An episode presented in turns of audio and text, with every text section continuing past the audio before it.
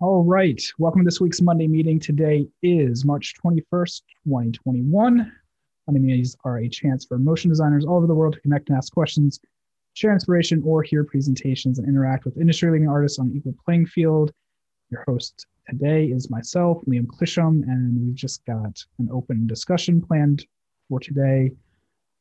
Um, I'm not going to really run through the rest. I'll just do a quick synopsis. If you want to raise your hand, there's only like nine of us today. So if there's a lot more people joining, it's under participants. Um, but as of right now, go ahead and just chime in if you want to chime in on something. If you don't have your mic or camera or whatever, just throw it in the chat and we'll go through that as well and read them to the group. And this call is recorded, so if you have any concerns about anything said, just let us know and we'll omit it in the final release. So if you have any producers that you want to shit talk, go ahead and do it, but just let us know so we can remove it from the end. Um, yeah, I don't have anything to talk about. I'm burnt out from back to back projects, so my brain is kind of just like whatever. So does anyone have anything they want to talk about? No, I just wanted to introduce myself. I mean, I'm kind of Liam. I kind of know you from yeah. back back, but uh, you know, it's been a while since I've been in this group, and you know, I kind of got back into motion graphics. So I'm happy to happy to start joining the conversation more and being more active. So appreciate nice. y'all. Yeah, where like what have you been up to? Because you you were pretty active and then yeah yeah uh, well you know i i was doing a lot of experiential design you know before and um 2020 you know covid just got me way back into uh, motion graphics. So it's been a, it's been a big change you know i'm doing everything from vfx anything i get my hands on now so but i feel like that's kind of every everywhere right now so um you know it's been it's it's been a journey as i'm sure for everybody else too yeah, I, I'm also interested too, because Jordan and I were talking earlier on the daily call. I've seen a lot more job postings for motion designers lately, and for a while there, it was pretty bland even before COVID struck, where it's just like, all right, I, I have an Indeed notification because sometimes Indeed will get freelance posts as well. And and the last two or three weeks, gotten like three or four emails from Indeed yeah. where it's just like pages of motion design positions. Yep. Um, so I'm I, hopeful that if anyone got taken out because of COVID, now there's going to be a whole bunch of jobs opening. Yeah. I mean, I posted my reel on LinkedIn and got four, four or five interviews last week. You know, it was, but it was, it was crazy. You know, and I think two out of the four or five were decent. You know, a lot of them were just, just kind of luxury agencies looking for like to make a quick buck, you know, kind of a thing or, or different, you know, you kind of have to weed it out. But I think Q1 and from what I, the interviews that I went on, it's not that they're looking for one specific kind of you know, I need a motion graphic person that does fluids. You know, it's like, oh, you, if you dabble in Unreal and if you've done virtual set, if you have this like wide range, it seems like that's what companies or you know studios are looking for more to hire now.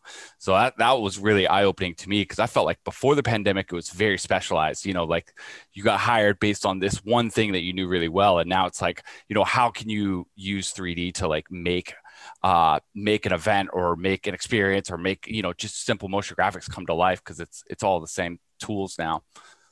Yeah.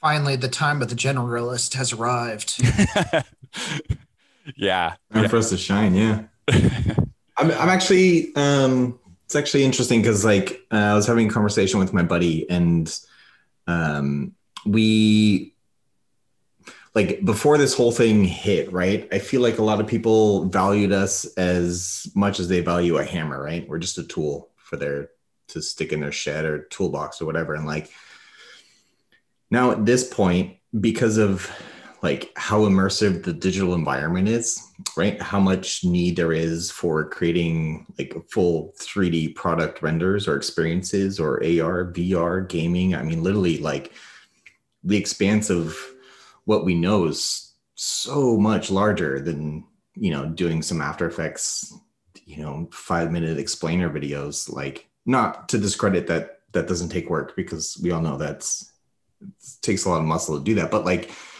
I think a lot of shops never, or like new people coming into the industry looking for motion designers didn't really get what this was. And like now it's like this thing where it's like you're not just the hammer, like you have a lot of experience in this, like this generalist wealth to sort of give to to a company or to a brand or you know whatever. So it's really cool actually to hear that you got all the all that interest and like that that's kind of like that um that that kind of like flavors inside of the market right now that's it's kind of exciting actually you know because yeah definitely yeah It's uh, correct me if this has not been your experience, but uh, especially starting this year, I've been seeing kind of uh, like Mark has talked about it before. Uh, rising seas lift all boats. You know, I've seen more call for even the bottom. I don't want to say bottom end, but you know, more simplistic uh,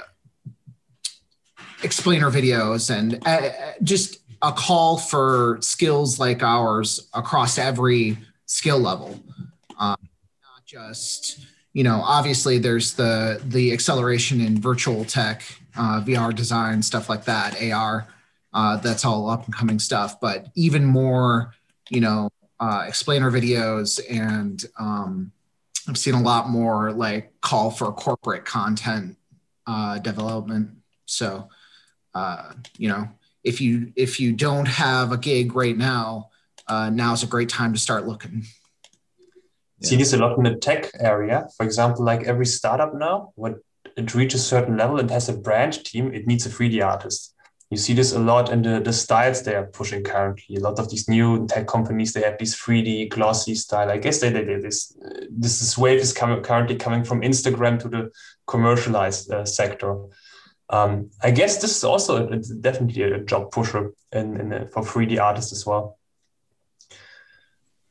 Yeah, I've kind of noticed a little bit of what like Barton Damer has talked about, where he likes to have someone who's kind of a specialist, but also like a generalist too. And to echo what you all were saying and Victor was saying, just like, yeah, before it was very much like I want a specialist for this and this and this. And now it's starting to like come back around where it's, yeah, a generalist would work. But if you know this skill set and like have Unreal as a specialized skill set of yours or have Fluids as a specialized skill of yours, people are super excited about that. Like that, that seems to be most of the jobs.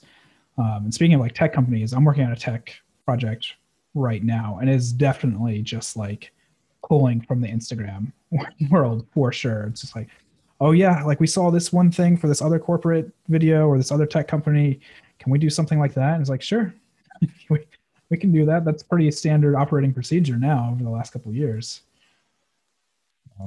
Yeah, like I, I, um, you know, buddy hit me up. He's like, "Hey, we finally, you know, have some bandwidth to be able to create some of those like looping Instagram videos." And I was like, "Yeah, like what ideas do you have? We could totally do them." You know, like um, it's it's kind of fun too. Like people are really starting to explore like this more abstract world, you know, where it's not so like heavy brand focus. We have these strict guidelines that you need to follow and need to adhere to. They're like they're listening and seeing that like this whole artist world is really um like we we have bigger voices than than we used to i feel like you know just the more that this whole environment gets educated on like the things that we that we create, like the immense amount of knowledge that we have to have to be able to use 17 applications at one time to be able to create this end product for them, you know, like it just, it just, I just feel more valued, which is really cool. Yeah. I think, I think different industries are valuing it more too. Like, you know, you seeing everything from fashion to, you know, you guys have been saying tech forever, but like, you know, tech and I think all the fashion shows in particular that have popped up are like really cool. And all that's motion design you know and all that starts with like a basic you know environment you know basically. Um coach just did like a disney thing where it was just a 360 render you know and you got to walk through the whole experience. But before that was you know just an add-on and now that's the that's the meat you know that's that's what people are there to see. So you know like like you're saying it's it's it's a lot more valuable now I think that the uh, there's this sense of progress towards motion as the standard. So like the idea being that where you know all of advertising and all of visual design was once conquered by graphic designers, static designers, and print designers. Now everybody, since everything's digital, everything's online now. People, businesses, advertising, everything's moving more towards motion because it's just more captivating. Definitely, especially um, in bigger companies like Dropbox, where they have they always had design systems, they always had brand guidelines. Now the funny thing is they have motion guidelines as well. So even for the product, for the way how they present it, so a, a movement of a button should be that millisecond or that frames and not that. Uh, this is currently also, yeah, like you all said, it's motion is more um, an integral part of a product and advertising now yeah, if you want to impress a business these days, uh, go in with like a design pages on how motion should factor into their brand guidelines. Yeah. I, have a couple of raised eyebrows on that one where I'm like, where where are your motion design guidelines in here? They're not consistent. Well, not to single her out, but Abby, I see you're on the call. If you're able to talk, speaking of this, I think like a company that's really utilizing motion fantastic is Frame.io. So do you, you all have like a motion design brand guideline set up? Like because you guys just you, you've been really delivering lately with your advertisements. Uh, yeah, well, I really appreciate that. Um, our team is actually like pretty small, so uh, we don't have like too many um, guidelines. Like all the guidelines I feel like that we have are um, really like about visuals. Like there's not really too much like motion. There are like some really uh, vague things that we try to go to, like uh, picking like picking out music and all that. Like we have a very specific like process uh, of doing that. Um, and it's like our CEO Emery, he's been he's been in like the post production biz for like 20 years. So obviously, like he's very opinionated on like the the kinds of videos that we do and like the kind of animation that we do. Um, I don't know if that answers your question. I mean, we're we're like we're we're working on on it. Um, actually, it's it's funny that you brought up um, brand guidelines for motion because we're actually like kind of in uh, development for that. So. Yeah, I just I think like Frame.io is probably a good case study for if you're ever trying to show clients like the importance of motion design and stuff because every year if not more than once a year frame.io will put out a video and it just it makes me so pumped for the platform again. It's like you know uh, it, it it doesn't happen very often that a company will do that. And i remember way back oh i shouldn't say way back but like about 10 years ago when Dropbox had released a video and that's like what got all their traction is they had such a great campaign to start it off and people like wow look at this thing and then that's it. So you know dropbox frame.io i'm trying to think if there's any other tech companies that are like a case study. Does anyone else have any that they've seen recently that is like blew your mind? Uh, Framer X uh, came out with a video like it, this was actually like a long time ago, but we always like go back to this like one Framer X video uh, just because like it's it's like it's super nice like all the ui is like going with the motion in like such a satisfying way. And it gets mm. people like really like jazzed about like the product. I, I think like that's pretty much like the like the gist of it is just like getting people like jazzed about your product. Like there's no better way to do that than through like motion and music. And like especially i, I feel like mu- music is so, and like sound design is such like an underrated like part of it too but yeah i feel like speaking of sound design, not to go off on another tangent, but I've worked on pieces where I'm just like, oh, this is okay. Like I'm pretty content with it. And I send, send it off to a sound designer. Uh, specifically, I work with Wes at Sonistic just a good bit when I can. And it just always elevates the piece. Like it could like a mediocre piece with some really good sound design all of a sudden is just it's way better. It, it like it connects your other senses, right? So you have this visual, like it's like, oh, that's cool. And then you hear it and it allows your body to feel it, right? Like it gives you an experience of its own. Um, yeah, the audio connection is changes everything. Totally agree. yeah, like I'm watching this video that Abby just shared in the chat for Framer X. Um, and at Yeah. first, it feels like, oh, okay, another Apple kind of clone. like there's like the fast text. But then when you listen to the music, you're like, oh no, this is like really upbeat and everything. So um, without it, I don't know that I would enjoy it as much.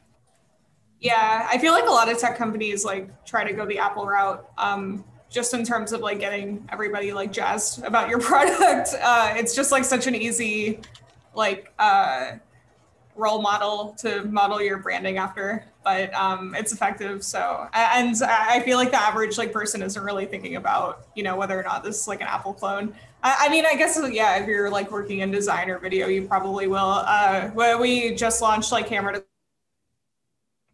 cloud and we basically modeled like our whole like live streams event after like apple's events and and like it, it was like mentioned in the comments like oh i feel like i'm at an apple event so i don't know yeah oh no off on yeah tangent on Apple events, those recent camera like the, what they're doing, I don't even know. It's magic. Um, like with their with their events, uh, the way that they're going from one space to another space, like seamlessly. I I can't even I don't even know what they're doing, but those things are amazing. It's, sorry, it's total sideline tangent there.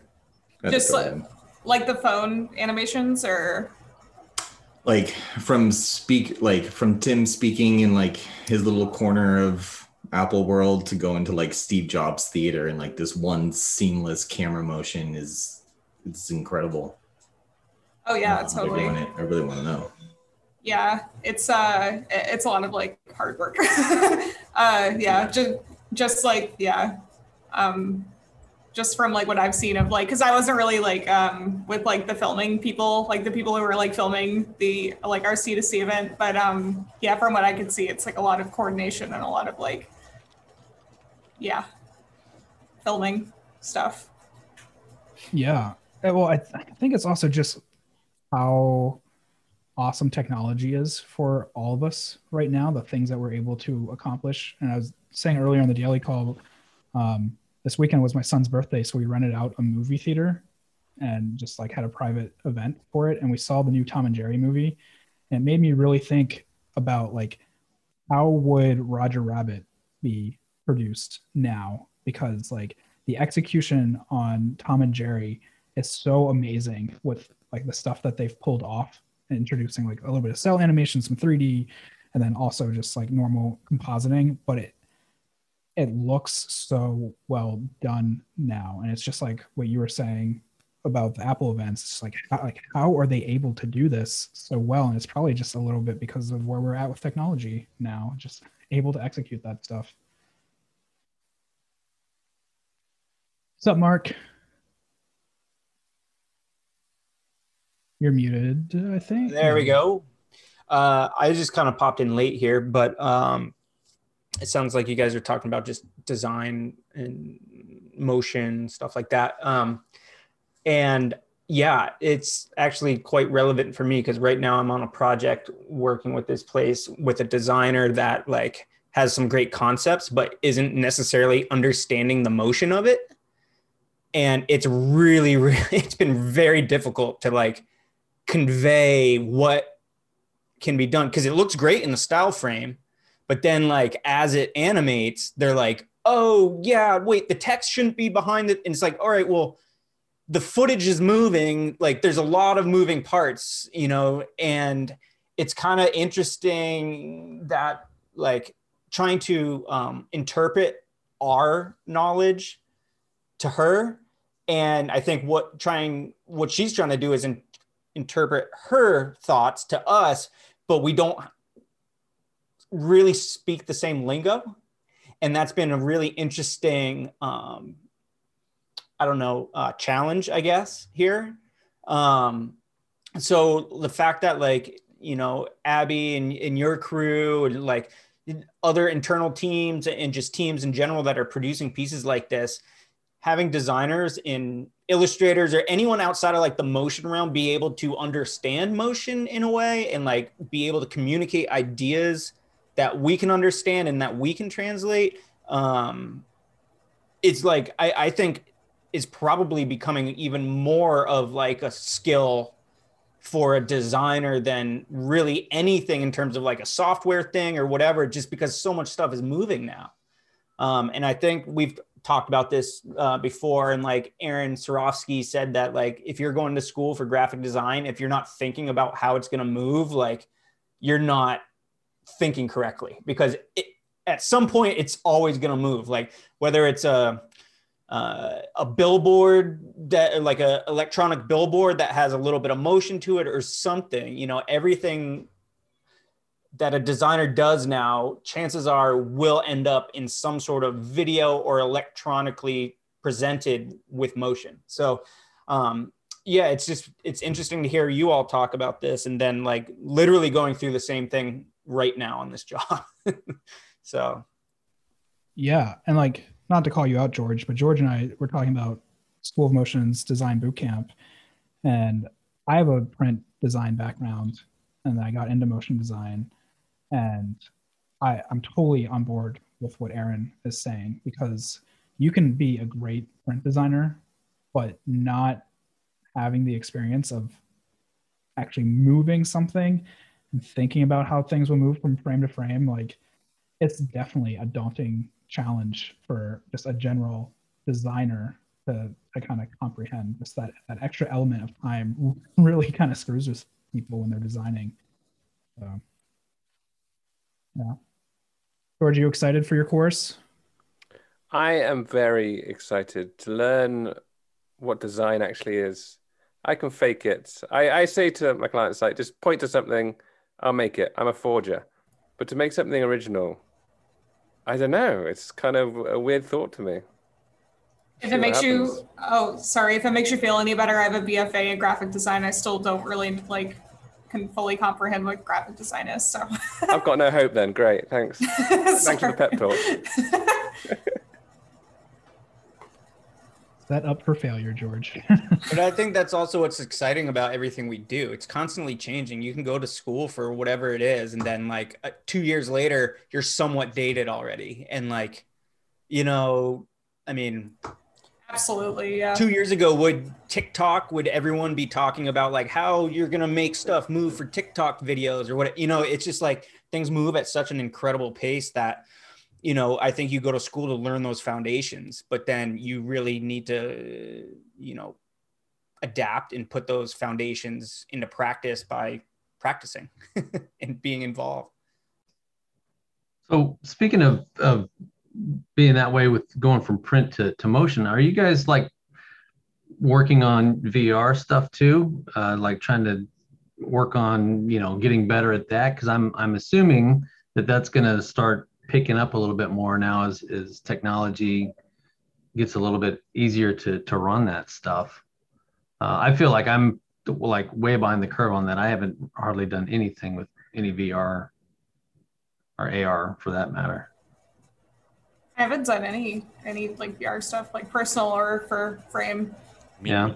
The most VR I've done has been um, doing like 360 renders and then just putting them in a kind of a spherical like web based but um you know and then you you can overlay animated objects onto that. You just have to like watch how heavy your files get to but you know that's like the the cheap the cheap the cinema 4d you know 3d easy way to do it rather than mm-hmm. like building out in unity or anything like that so but it's it's it's there's been work that i've had that's that um that does a lot of that so yeah i think like 2016, 2017 was my peak for VR stuff and getting hit up by clients. And it was like Victor said, it was just all 360 video and like kind of half-assed in cinema with a spherical camera and then composited with Mettle and After Effects and like stitching it together.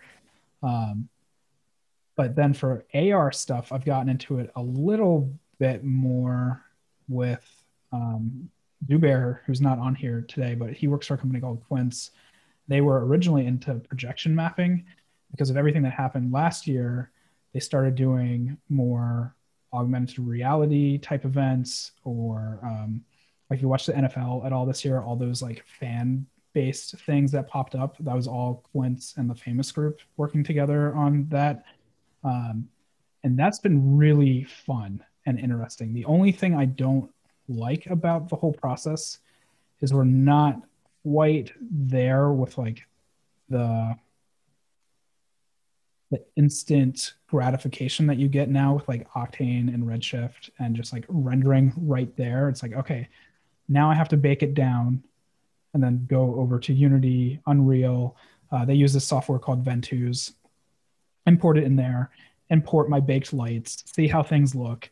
And then because of the limitations of real time, it's like, okay, we can't have the glows in here the way that we thought we are going to have the glows. And if we add glows in, that's going to be so much more processing time. Um, so while AR and real time seems really cool, it's not quite real time either. Like it, ju- it just takes so much work to actually get it there to be real time. Um, I'm very interested to see what the future holds for that, especially with the hints of like Apple having glasses that were just patented and potential for AR. As scary as stuff like the Black Mirror is, like all those episodes, I'm ready to embrace AR being everywhere. Like, not to go on a crypto art thing, but how cool would it be to like buy a piece of crypto art and then have your glasses on or whatever, and then you just like use your hands and place your crypto art up on the wall, and that's it. Like that that makes crypto art viable.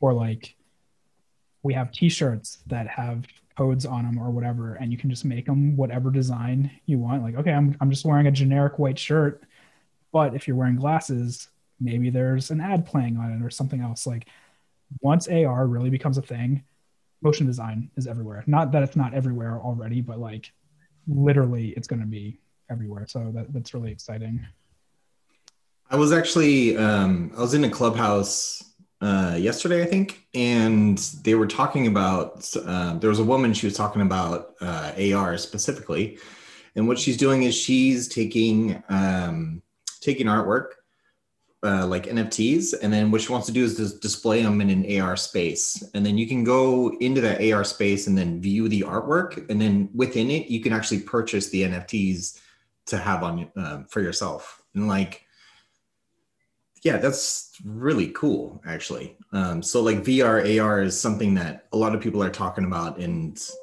putting our, you know, our artwork into that space. Like especially since it's 3D, like we get to give them a full environment to like to live. Like it's, I don't know, it's it's, it's a really cool time to be in this whole space right now. I remember I did a um I did we pitched uh for we did a thing for a Drake concert a long time ago that was like it was like a community AR experience where you where everybody was oh, always always holding their phone taking you know photo of the concert or video of the concert. It's like if you could build a program to put ar without throughout the stage. So you know the experience is like an aggregated art piece at the end of the the concert from everybody adding all of their little pieces in there. But like you know little things like that wherever you know you had to build our idea was to build like 50 different you know uh, objects that you could place. So like all that you know 3d motion and all that had to be placed in there. So it's kind of you could be creative you know with ar too and how you're experiencing with it in the world also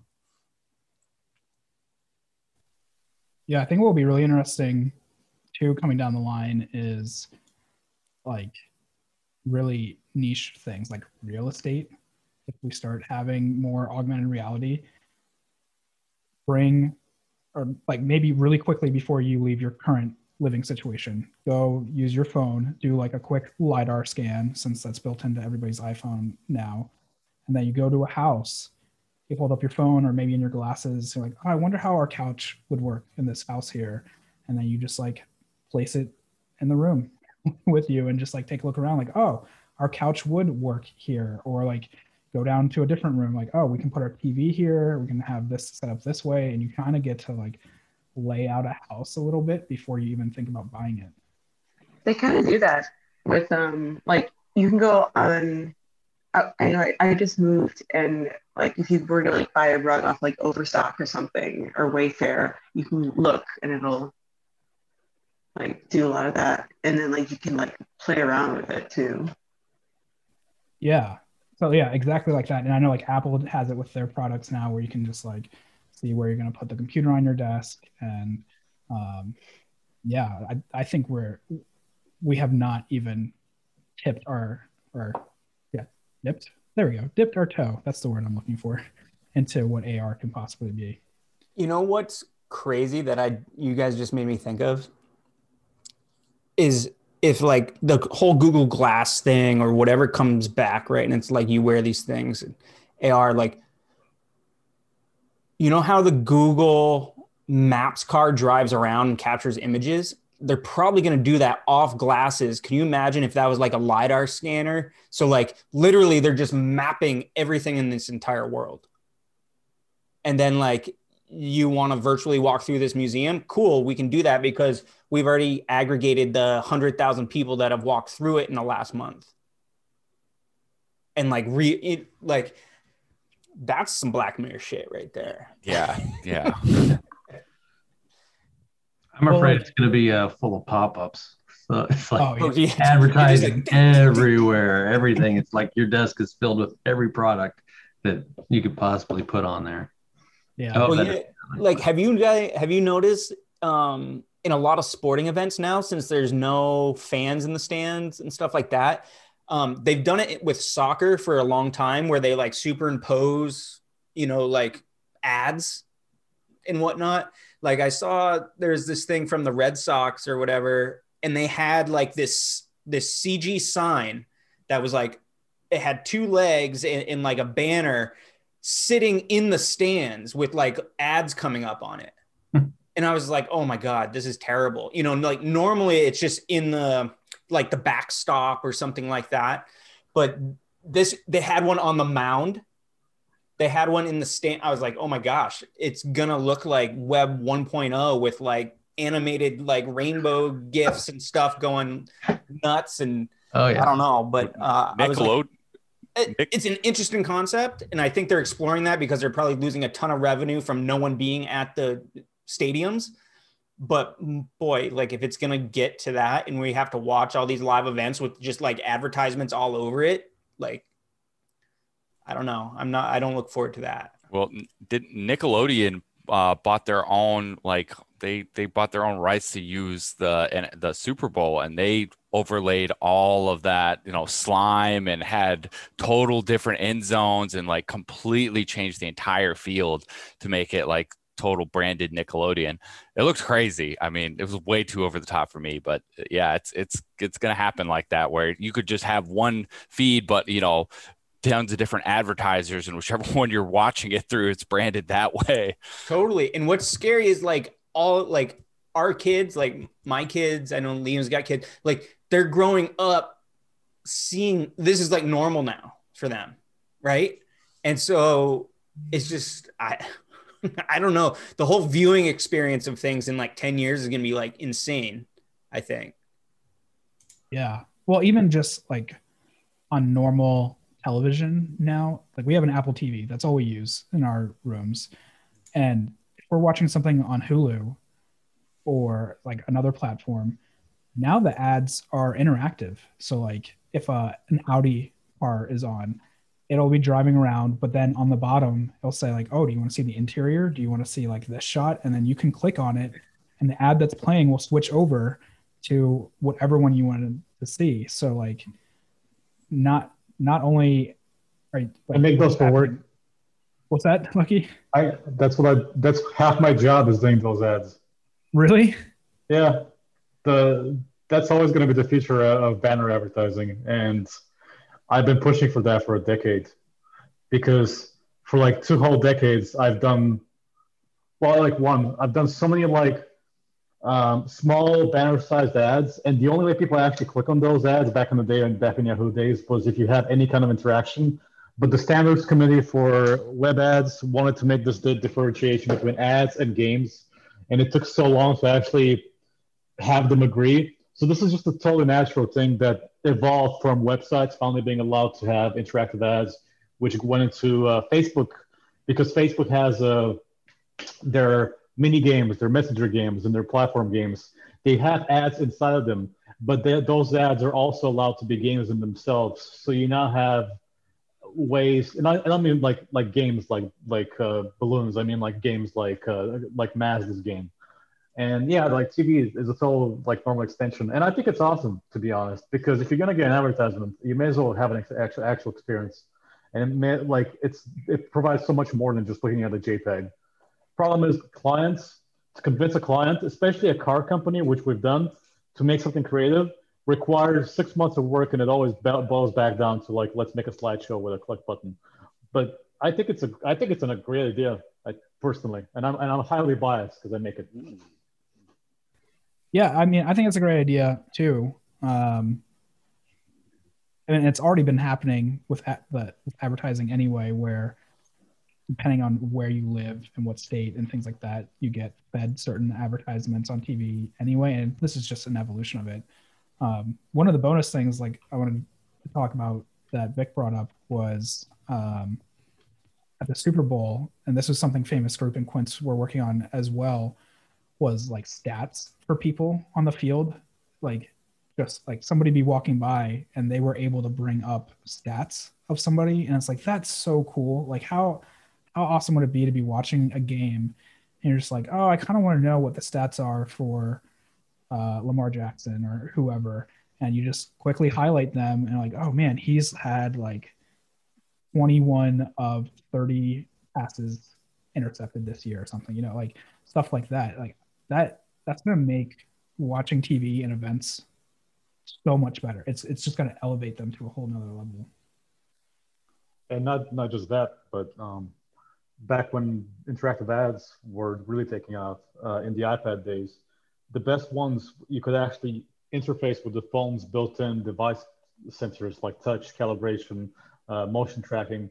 If you can do that with your TV and actually get your campaign going, where your interactive ads can can actually like communicate with the TVs themselves to fetch you, I don't know, the live weather or fetch you a different app or fetch you like you can you can really integrate an ad into actually using your TV's built-in functionality, which would be like extremely useful. Dangerous also. You need sensors. You shouldn't just like you, an ad shouldn't be able to rootkit your TV, but like it has a lot of potential.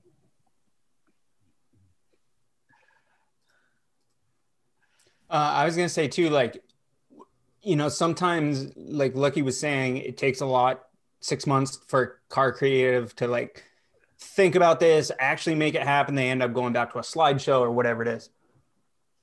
Sometimes it takes things like what we've gone through in the past year to really just like jumpstart everything, right? Like, chances are, I doubt this is my take. Chances are, I doubt Nickelodeon would have done that if it was not for COVID for the Super Bowl because they just had they were trying to get viewers. The Super Bowl was into getting viewers. Like, you know what I mean? So it, it was just something when, um, I don't know. It it sometimes takes like a huge thing like this to to really kickstart everything and just change the way like traditional thinking has been going for X number of years in the, in the marketing sense of of it.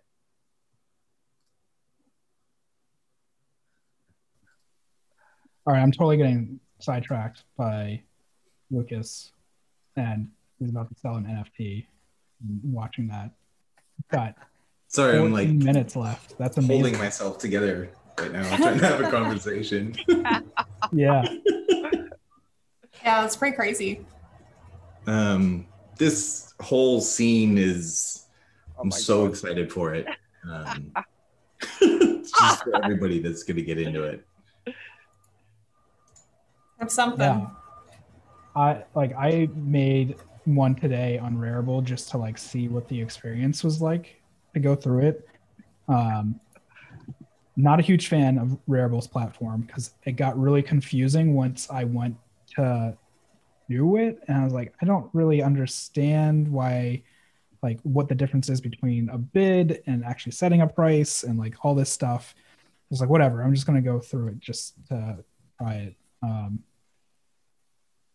but the more I see people getting into it and it kind of just becoming commonplace, I'm hopeful that it will become easier. And yeah, uh, that's awesome. And I'm glad to see people making money. Like the, here's the thing, I, like I'm, I'm kind of tired of talking about it. I've said it on Twitter, but at the same time, like it's so awesome to see people finding revenue streams other than client work too. So it's like, I don't know. I, I was ranting a little bit this weekend that my kids and I did a bunch of tie dye shirts.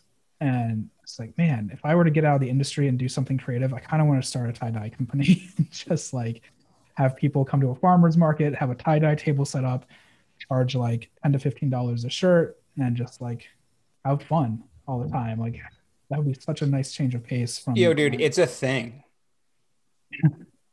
Straight up. Go uh here, hang on. Um Tie dye shirts at the farmers market is a thing. well, I wouldn't say at In the Vermont. farmers markets, but um the old chief creative officer at the company I used to work for started something called camphigh.com. And all he sells is sweatshirts and loungewear for like hundreds of dollars. They're minimum, like small, small runs, tie dye, like very like hippie, all that. And the shit sells out like immediately. This is fantastic. oh man, the Sesame Street one is that's great. I love this. And look at the prices on some of them. Yeah. You're like, what for a sweatshirt? Are you kidding me? Yeah, But- it's pretty nuts. it's not like the whole i again covid like the sweatsuit market man you know it's like just taking off Oh my god, I love this website. This website's amazing. I think what's never really exciting is people finding their happiness, right? Like, where's their place of joy, right? It's no longer about like this false dream of white picket fences. It's about like, screw that thing. Like, what am I actually happy doing? Like, what do I love to do? And who cares about the rest? And this is what I'm going to do. And like, you'll find that market. You'll find those people. Like, they'll be dr- they'll be drawn to you. It'll happen. Like, Mhm. there's more of us out there that enjoy the same things. You just just do it, you know. And it's like, I think that's what's exciting about this crypto scene right now. Like, people love to make art and share it, and we've been doing it for free for so long. that Like, these I, huge artists are finally getting paid, like, and getting the recognition they want, and it's creating this ecosystem and this whole like, it's crazy. I love it. dude 100% i was just gonna say that like the fact that like people like us who have been creating all this artwork and the only platform to ever put it on was like a, a instagram or a twitter or whatever where like you get a like and sweet that's it. Now there's actually you know it's proving that there is a market for this stuff and up until the last few months there's really not been a good way to showcase it or sell it or Yep. you know i mean we've had multiple discussions about it here and like just not understanding. But now as it's starting to happen the whole nft thing like outside of digital art like i really think it's going to change so much stuff. Like i think it's going to really change concert tickets. I think it's really going to change like a bunch of just everyday things because it's going to say this serial number or whatever is associated with this thing you know? And i don't know. It's consumer product. it's exciting. Super exciting. It's like watching the prep the just like the explosion of this happen inside of like the digital society. Um, you know it was it's almost like a long time coming. Like a lot of the conversations was always like how do we you know um, how do we sort of gather these things into a better space where we can actually advertise them or like do better things with them with all this content that we're creating and sharing on platforms that can just take it and use it however they want without our permission because we signed some form accepting this long agreement you know on instagram and facebook and whatever else right? Like and now we don't need to worry about that centralized space it's it's in the ether like it's amazing Yeah, I was gonna say too. Wasn't it a few years ago that Instagram put out something and like it, it was really, I think they added something to the terms of service or whatever that was like anything that's posted on here we can use for advertising. Yeah. And like people lost their shit. Yeah. But like you don't pay for the service, right? Mm-hmm. So like sure, you I don't know, it's that fine print, but now, you know, you have an opportunity to put it out and make money from it. But the one thing I will say is it costs money to put it out there. Mhm. And it costs it can cost a, a very wide range of price to put it out there, you know? Yep. So like until what is it, proof of work or whatever, proof I forget which one we're working towards with Ethereum 2.0, but like until that comes across, like I don't know. Yeah, I It's think there's limit like, it you know, a, a bit. yeah, there's also like a lot of growth that's going to happen from this, right? Like technology wise, hardware wise, right? Like it, like economic standards, um, you know, processing power, like all of that, like centralizing it, turning it, you know, um, moving these things into spaces where it's not hurting the economy as much, right? Like, which will lead to other advances that'll help, you know, who knows what it's going to help. Like this is, this is just everybody. It's, it's, it's the wild west right now. Let's, let's be real. You know, I saw the 502 gateway got uh, minted and it was up for sale for like 1.5 ETH, like immediately after it happened a couple days or, you know, the Beeple thing. Like it's, it's kind of crazy, but it's going to lead to so many advances, right? You got security blockchains, you've got yields, you've got like investment banking that's happening. You've uh, like, there are these immense economies that are building underneath everything because of this whole thing that's happening. Like NFTs are just like the things that are rolling around right now, but it's, it's going to be way bigger. And Yeah. it's, I don't know, it's super exciting. It's exciting to see it. Yeah, I've got a buddy who was a lawyer and then uh, mostly was in like healthcare law. He was so hyped about cryptocurrencies and the technology behind it because at least here in the states, you know, most of people's healthcare information is at the state level. It's really hard to say if you get in a car accident in California, but you live in Ohio or something for those doctors to get your medical information. It's like, can you imagine just having a healthcare crypto ID that you like wear on your watch or you have a band or something that wherever you go, wherever you are in the world, they can scan that and bring up all your medical records. And like, so if you get in an accident and you need to have surgery and you're uh, allergic to whatever type of anesthesia or anesthesia, um, I am totally butchering that word right now. Uh, Anesthesia. anesthesia. There we go. Um, and they can switch it to what you want. It, you know, it's there's so many good applications for it. Like you were just saying, banking, um, like stuff like Zelle. You know, a lot of that stuff kind of is the sim is like same technology, just in a different way. Um, I need to wrap this up kind of soon, even though I'm having a great time talking about this. So, George, do you want to share your meme of the week? You got it ready? Oh, he's It's ready. very fitting. Uh-huh. So I'm, I'm not saying this about Crossfader. I'm just saying that some people, some of these uh, bits of art I've seen, they seem just to be dailies that have been repackaged. So it reminded me of Scooby Doo. You take the uh, mask or disguise off uh, crypto art, and underneath it's a daily, because everyone's just sort of uh, polishing their dailies. I love it. like that. 100 out of 10. 100 out of 10 on that one. Yeah, killed it.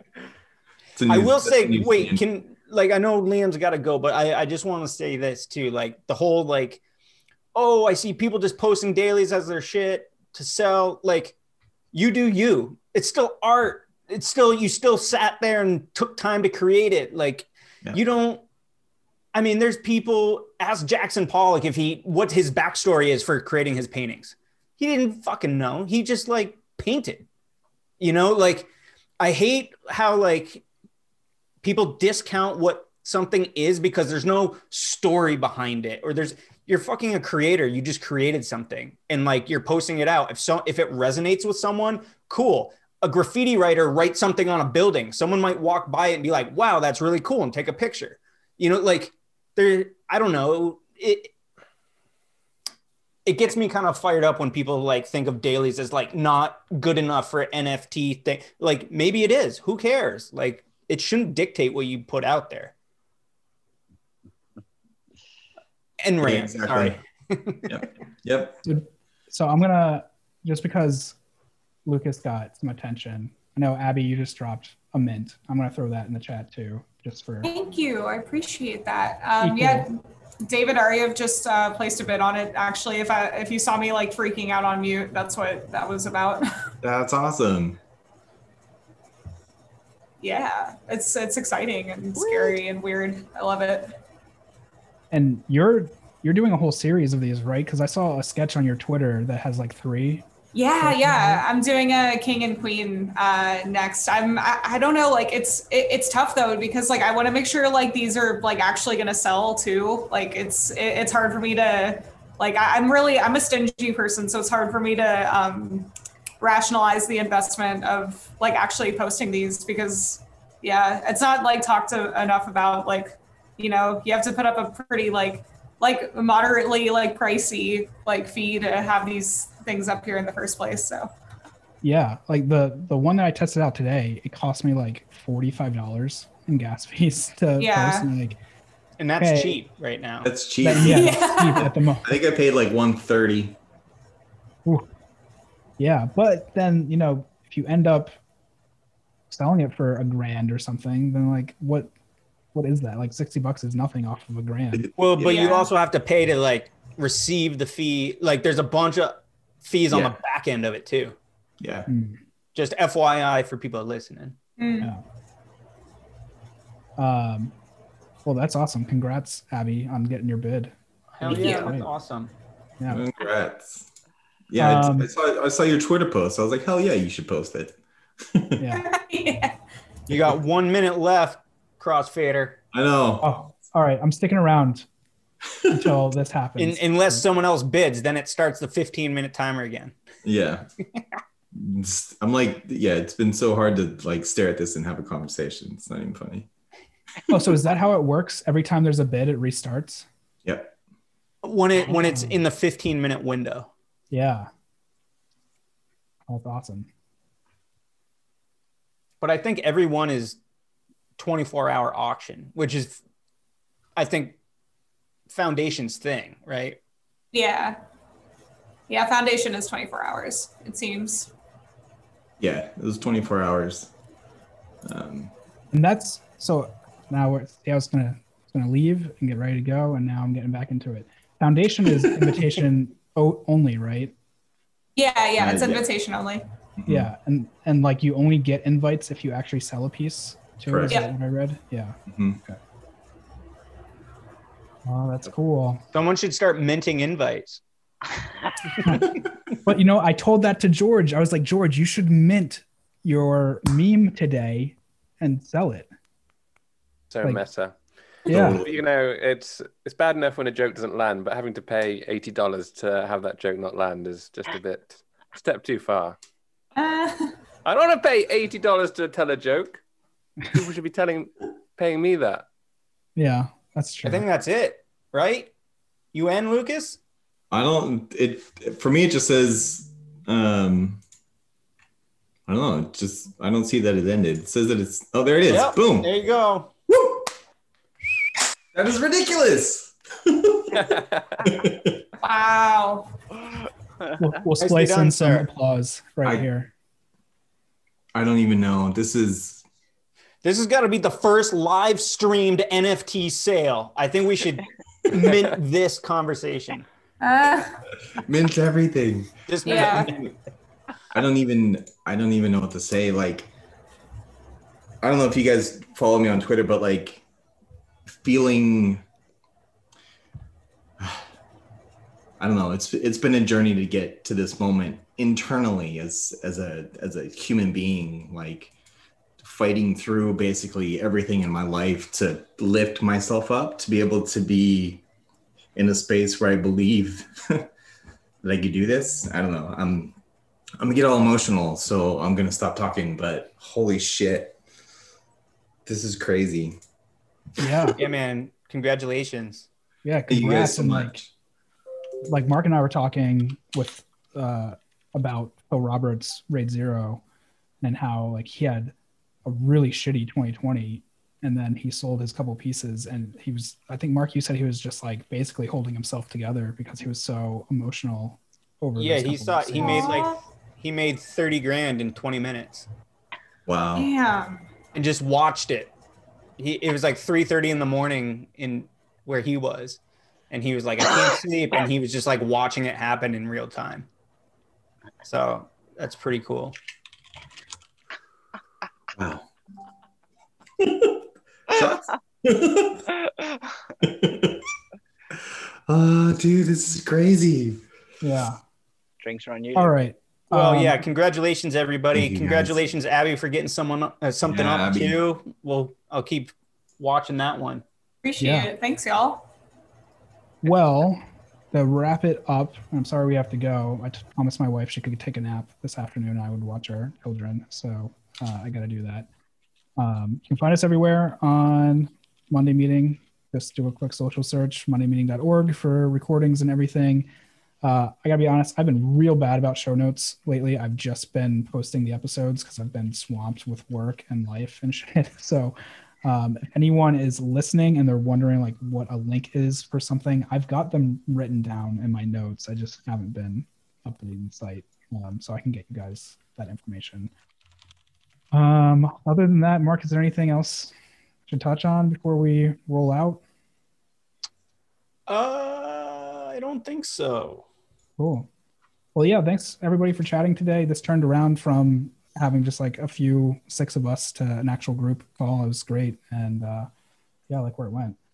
Um, also, other thing too, I should plug is we have a Discord channel now, which we had before, but we've restarted it and it's actually active this time, which is really nice.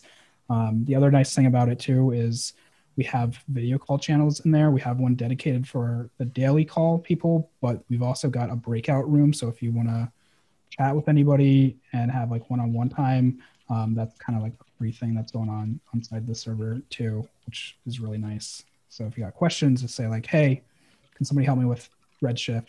Hop into the breakout room, share your screen, and somebody can help you solve it, stuff like that. All right. Um, yeah, but again, thanks everybody and everybody that's winning bids. Congrats. Like this is awesome to watch in real time. Later, everybody. Bye, everybody. Thanks. Bye, guys. Have a great Bye, week. y'all. You too. Bye bye. Have a great week. Have a good week.